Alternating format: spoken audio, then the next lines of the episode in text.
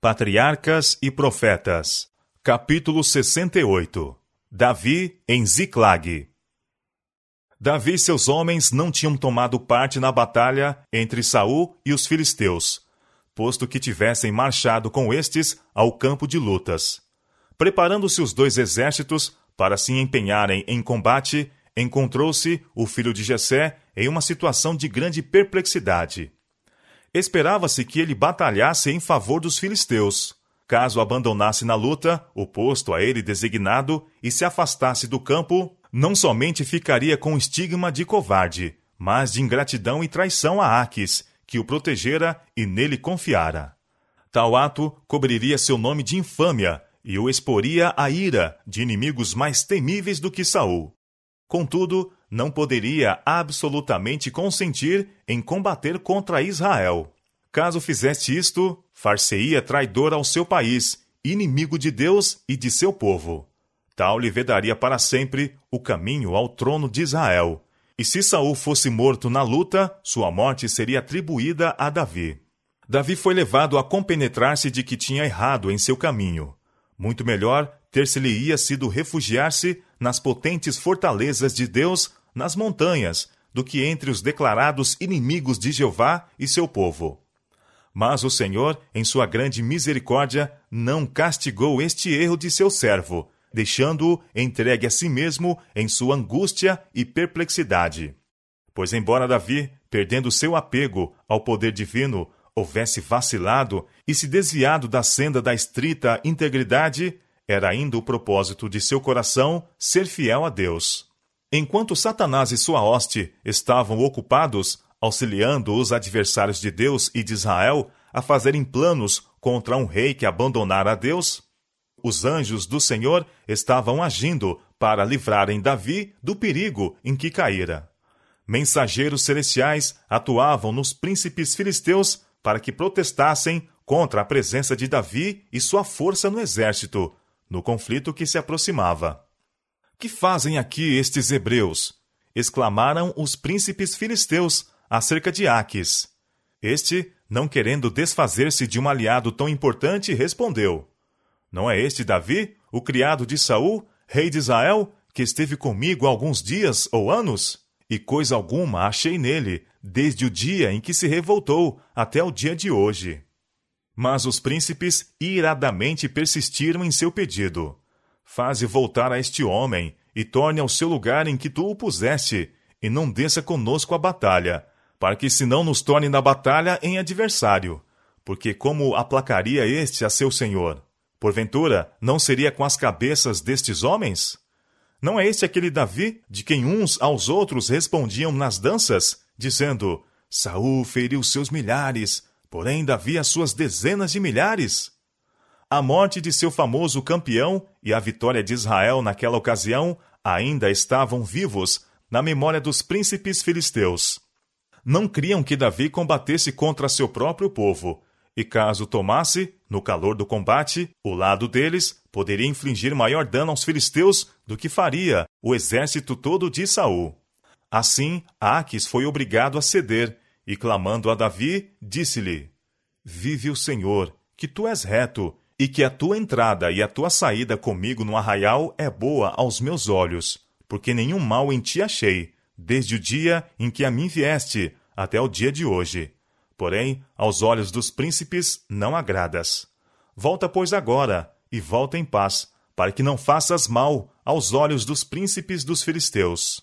Davi, receando trair seus verdadeiros sentimentos, respondeu: Por quê? Que fiz? Ou o que achaste no teu servo, desde o dia em que estive diante de ti, até o dia de hoje, para que não vá e peleje contra os inimigos do rei, meu senhor? A resposta de Aques deve ter produzido um estremecimento de vergonha e remorso no coração de Davi, ao pensar quão indignos de um servo de Jeová eram os enganos a que se rebaixara. Bem o sei, e que na verdade aos meus olhos és bom como um anjo de Deus, disse o rei. Porém disseram os príncipes dos filisteus: Não suba este conosco à batalha. Agora, pois, amanhã de madrugada, levanta-te com os criados do teu senhor, que têm vindo contigo, e levantando-vos pela manhã de madrugada, e havendo luz, parte. Deste modo, a cilada em que Davi se enredara rompera-se e ele ficou livre. Davi e seu grupo de seiscentos homens chegaram em Ziclag, sua residência entre os filisteus. Mas seus olhos encontraram uma cena de desolação. Os amalequitas tinham tirado vantagem da ausência de Davi e sua força. Tinham se vingado de suas incursões em seu território. Haviam surpreendido a cidade enquanto esta não se encontrava guardada. E tendo-a saqueada e queimado, partiram, levando todas as mulheres e crianças como cativos, juntamente com muito despojo. Mudos de horror e espanto, Davi e seus homens, por algum tempo, olharam em silêncio para as ruínas enegrecidas e a queimar-se lentamente. Então, quando um senso de sua terrível desolação os assaltou, aqueles guerreiros, cheios de cicatrizes recebidas em batalhas, alçaram a sua voz e choraram, até que neles não houve mais força para chorar. Com isto foi Davi de novo castigado pela falta de fé que o levara a colocar-se entre os filisteus. Teve oportunidade de ver quanta segurança poderia obter-se entre os adversários de Deus e de seu povo. Os seguidores de Davi voltaram-se contra ele, como causa de suas calamidades. Ele tinha provocado a vingança dos Amalequitas pelo seu ataque contra eles. Todavia, demasiado confiante em sua segurança em meio de seus inimigos, deixara desguarnecida a cidade. Loucos de dor e raiva, seus soldados estavam agora prontos para quaisquer medidas extremas e ameaçaram mesmo apedrejar seu chefe. Davi parecia desligado de todo o apoio humano. Tudo que lhe era caro na terra, dele havia sido arrebatado. Saul o expulsara de seu país. Os filisteus o expulsaram do arraial. Os Amalequitas pilharam sua cidade, suas mulheres e filhos haviam sido feitos prisioneiros, e os próprios amigos de seu grupo ligaram-se contra ele e o ameaçavam mesmo de morte. Nesta hora de extrema angústia, Davi, em vez de permitir que seu espírito se ocupasse com tais circunstâncias dolorosas, olhou com fervor a Deus à espera de auxílio. Ele animou-se no Senhor, reviu sua vida passada, cheia de peripécias, em que o havia o Senhor abandonado? Sua alma refrigerou-se, lembrando-se das muitas provas do favor de Deus. Os seguidores de Davi, pelo seu descontentamento e impaciência, tornaram sua aflição duplamente atroz. Mas o homem de Deus, tendo mesmo maior motivo de pesar, portou-se com coragem. No dia em que eu tremer, hei de confiar em ti, era a expressão de seu coração. Embora ele mesmo não pudesse divisar o meio para sair da dificuldade, Deus podia vê-lo e quis ensinar-lhe o que fazer. Mandando chamar Abiatar, o sacerdote, filho de Aimeleque, consultou Davi ao Senhor, dizendo: Perseguirei eu a esta tropa? Alcançá-la-ei? A resposta foi: Persegue-a, porque de certo a alcançarás, e tudo libertarás. 1 Samuel capítulo 30, verso 8. A estas palavras, o tumulto de mágoa e paixão cessou. Davi e seus soldados de pronto se puseram em perseguição de seu adversário que fugia. Tão rápida foi a sua marcha que, em chegando ao ribeiro de Besor, que deságua perto de Gaza, no Mediterrâneo, duzentos do grupo foram obrigados pelo cansaço a ficar atrás. Mas Davi e os quatrocentos restantes avançaram impetuosamente, nada temendo. Avançando, chegaram a um escravo egípcio que estava aparentemente a ponto de morrer de cansaço e fome. Recebendo, porém, alimento e água, reanimou-se e souberam que fora deixado a morrer pelo seu cruel senhor uma malequita pertencente à força invasora. Ele narrou a história da incursão e pilhagem, e então, tendo exigido a promessa de que não seria morto ou entregue ao seu senhor, consentiu em guiar o grupo de Davi ao acampamento de seus inimigos. Chegando à vista do arraial, defrontaram seus olhares uma cena de orgia. O exército vitorioso realizava uma grande festa. Estavam espalhados sobre a face de toda a terra, comendo e bebendo e dançando por todo aquele grande despojo que tomaram da terra dos filisteus e da terra de Judá. Ordenou-se um ataque imediato, e os perseguidores arremessaram-se ferozmente sobre sua presa. os Amalequitas ficaram surpresos e tomados de confusão. A batalha prolongou-se por toda aquela noite e o dia seguinte, até que quase todo o exército fosse morto. Apenas um grupo de quatrocentos homens, montados em camelos, conseguiram escapar. Cumpriu-se a palavra do Senhor. Livrou Davi tudo quanto tomaram os Amalequitas. Também as suas duas mulheres livrou Davi. E ninguém lhes faltou, desde o menor até o maior, e até os filhos e as filhas, e também desde o despojo até tudo quanto lhes tinham tomado. Tudo Davi tornou a trazer. Quando Davi invadira o território dos Amalequitas, passara ao fio da espada todos os habitantes que caíram em suas mãos. Se não fosse o poder repressor de Deus, os Amalequitas ter-se-iam desforrado da mesma maneira, destruindo o povo de Ziclag. Resolveram poupar os prisioneiros, desejando aumentar a honra do triunfo, em virtude de levar para seu país um grande número deles, e tensionando mais tarde vendê-los como escravos. Assim, sem o saber, cumpriram o propósito de Deus, conservando os prisioneiros isentos de qualquer mal, para serem restituídos aos seus maridos e pais. Todos os poderes terrestres estão sob o domínio do Ser Infinito. Ao mais poderoso governador, ao mais cruel opressor, diz ele: Até aqui virás, e não mais adiante. Jó capítulo 38, verso 11. O poder de Deus é constantemente exercido para contrariar as forças do mal. Ele está sempre em ação entre os homens, não para os destruir, mas para corrigi-los e preservá-los. Com grande regozijo, os vitoriosos iniciaram sua marcha em direção à sua terra. Chegando aos seus companheiros, que tinham ficado atrás, os mais egoístas e desregrados dos quatrocentos insistiram em que aqueles que não tinham tomado parte na batalha não participassem dos despojos, que lhes bastava cada um recuperar sua esposa e filhos. Mas Davi não quis permitir tal disposição. Não fareis assim, irmãos meus, disse ele, com que nos deu o Senhor. Qual é a parte dos que desceram a peleja, tal também será a parte dos que ficaram com a bagagem, igualmente repartirão.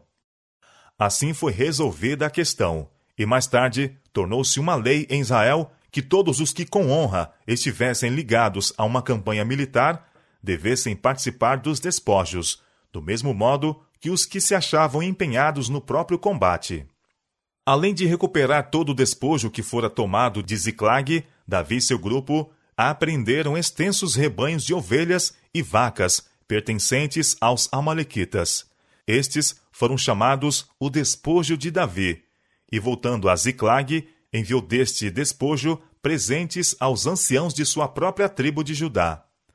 Nesta distribuição foram lembrados todos os que ampararam a ele e seus seguidores nas fortalezas das montanhas, quando foi obrigado a fugir de um lugar para outro para conservar a vida.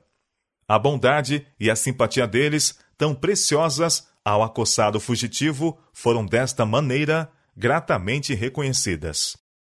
Era o terceiro dia depois que Davi e seus guerreiros voltaram a Ziclag. Enquanto trabalhavam para restaurar suas casas arruinadas, aguardavam com coração ansioso notícias da batalha que sabiam dever ter sido ferida entre Israel e os filisteus. Subitamente, o um mensageiro entrou na cidade, com vestidos rotos e com a terra sobre a cabeça. Foi logo levado a Davi, diante de quem se curvou com reverência, exprimindo reconhecê-lo como um príncipe poderoso, cujo favor desejava. Davi indagou ansiosamente como tinha ido a batalha. O fugitivo referiu a derrota e morte de Saul e a morte de Jonatas. Mas foi além de uma simples declaração dos fatos. Supondo evidentemente que Davi deveria alimentar inimizade para com seu implacável perseguidor, o estrangeiro esperava conseguir honra para si como o matador do rei. Com um mar de vanglória, o homem pôs-se a relatar que durante a batalha encontrou o monarca de Israel ferido e muito assediado pelos seus adversários, e que pelo seu próprio pedido, ele, o mensageiro, o matara. A coroa de sua cabeça e a manilha de ouro que trazia no braço, ele as trouxera a Davi. Confiantemente esperava que estas notícias fossem recebidas com alegria e que receberia uma boa recompensa pela parte que desempenhara. Mas apanhou Davi os seus vestidos e os rasgou, como também todos os homens que estavam com ele, e prantearam, e choraram, e jejuaram até a tarde por Saul e por Jonatas, seu filho, e pelo povo do Senhor, e pela casa de Israel, porque tinham caído à espada. Passado o primeiro abalo da terrível notícia, os pensamentos de Davi voltaram-se para um núncio estrangeiro e para o crime de que, segundo sua própria declaração, ele era culpado. O chefe perguntou ao moço: De onde és tu? Ele respondeu: Sou filho de um homem estrangeiro, Amalequita. E Davi lhe disse: Como não temeste tu estender a mão para matares a ungido do Senhor? Duas vezes Davi tivera Saul em seu poder, mas quando insistiram para que o matasse, recusara-se levantar a mão contra aquele que fora consagrado por ordem de Deus para governar Israel. No entanto, o Amalequita não receara jactar-se de que matara o rei de Israel. Acusara a si mesmo de um crime digno de morte, e a pena foi infligida imediatamente. Disse Davi: O teu sangue seja sobre a tua cabeça, porque a tua própria boca testificou contra ti, dizendo: Eu matei o ungido do Senhor. A dor de Davi pela morte de Saul era sincera e profunda, demonstrando a generosidade de uma natureza nobre. Não exultou com a queda de seu inimigo. O obstáculo que lhe impedia o acesso ao trono de Israel estava removido. Mas ele não se regozijou com isto. A morte obliterara a lembrança das desconfianças e crueldade de Saul, e agora, em coisa alguma de sua história, pensava a não ser naquilo que era nobre e digno de um rei. O nome de Saul estava ligado com o de Jonatas, cuja amizade fora tão fiel e tão abnegada. O cântico, no qual Davi exprimiu os sentimentos de seu coração, tornou-se um tesouro para sua nação e para o povo de Deus em todas as eras subsequentes. Ah, ornamento de Israel, nos teus altos fui ferido. Como caíram os valentes! Não noticieis em Gate, não publiqueis nas ruas de Ascalon, para que não se alegrem as filhas dos filisteus, para que não saltem de contentamento as filhas dos incircuncisos. Vós, montes de Giboa, nem orvalho, nem chuva caia sobre vós, nem sobre vós, campos de ofertas alçadas. Pois aí, desprezivelmente, foi arrojado o escudo dos valentes, o escudo de Saul, como se não fora ungido com óleo. Saul e Jonatas, tão amados e queridos na sua vida, também na sua morte não se separaram. Eram mais ligeiros do que as águias, mais fortes do que os leões. Vós, filhas de Israel, chorai por Saul, que vos vestia de escarlata em delícias, que vos fazia trazer ornamentos de ouro sobre os vossos vestidos. Como caíram os valentes no meio da peleja. Jonatas nos teus altos foi ferido. Angustiado estou por ti, meu irmão Jonatas. Quão amabilíssimo me era, mais maravilhoso me era o teu amor do que o amor das mulheres. Como caíram os valentes e pereceram as armas de guerra. 2 Samuel capítulo 1, versos 19 a 27.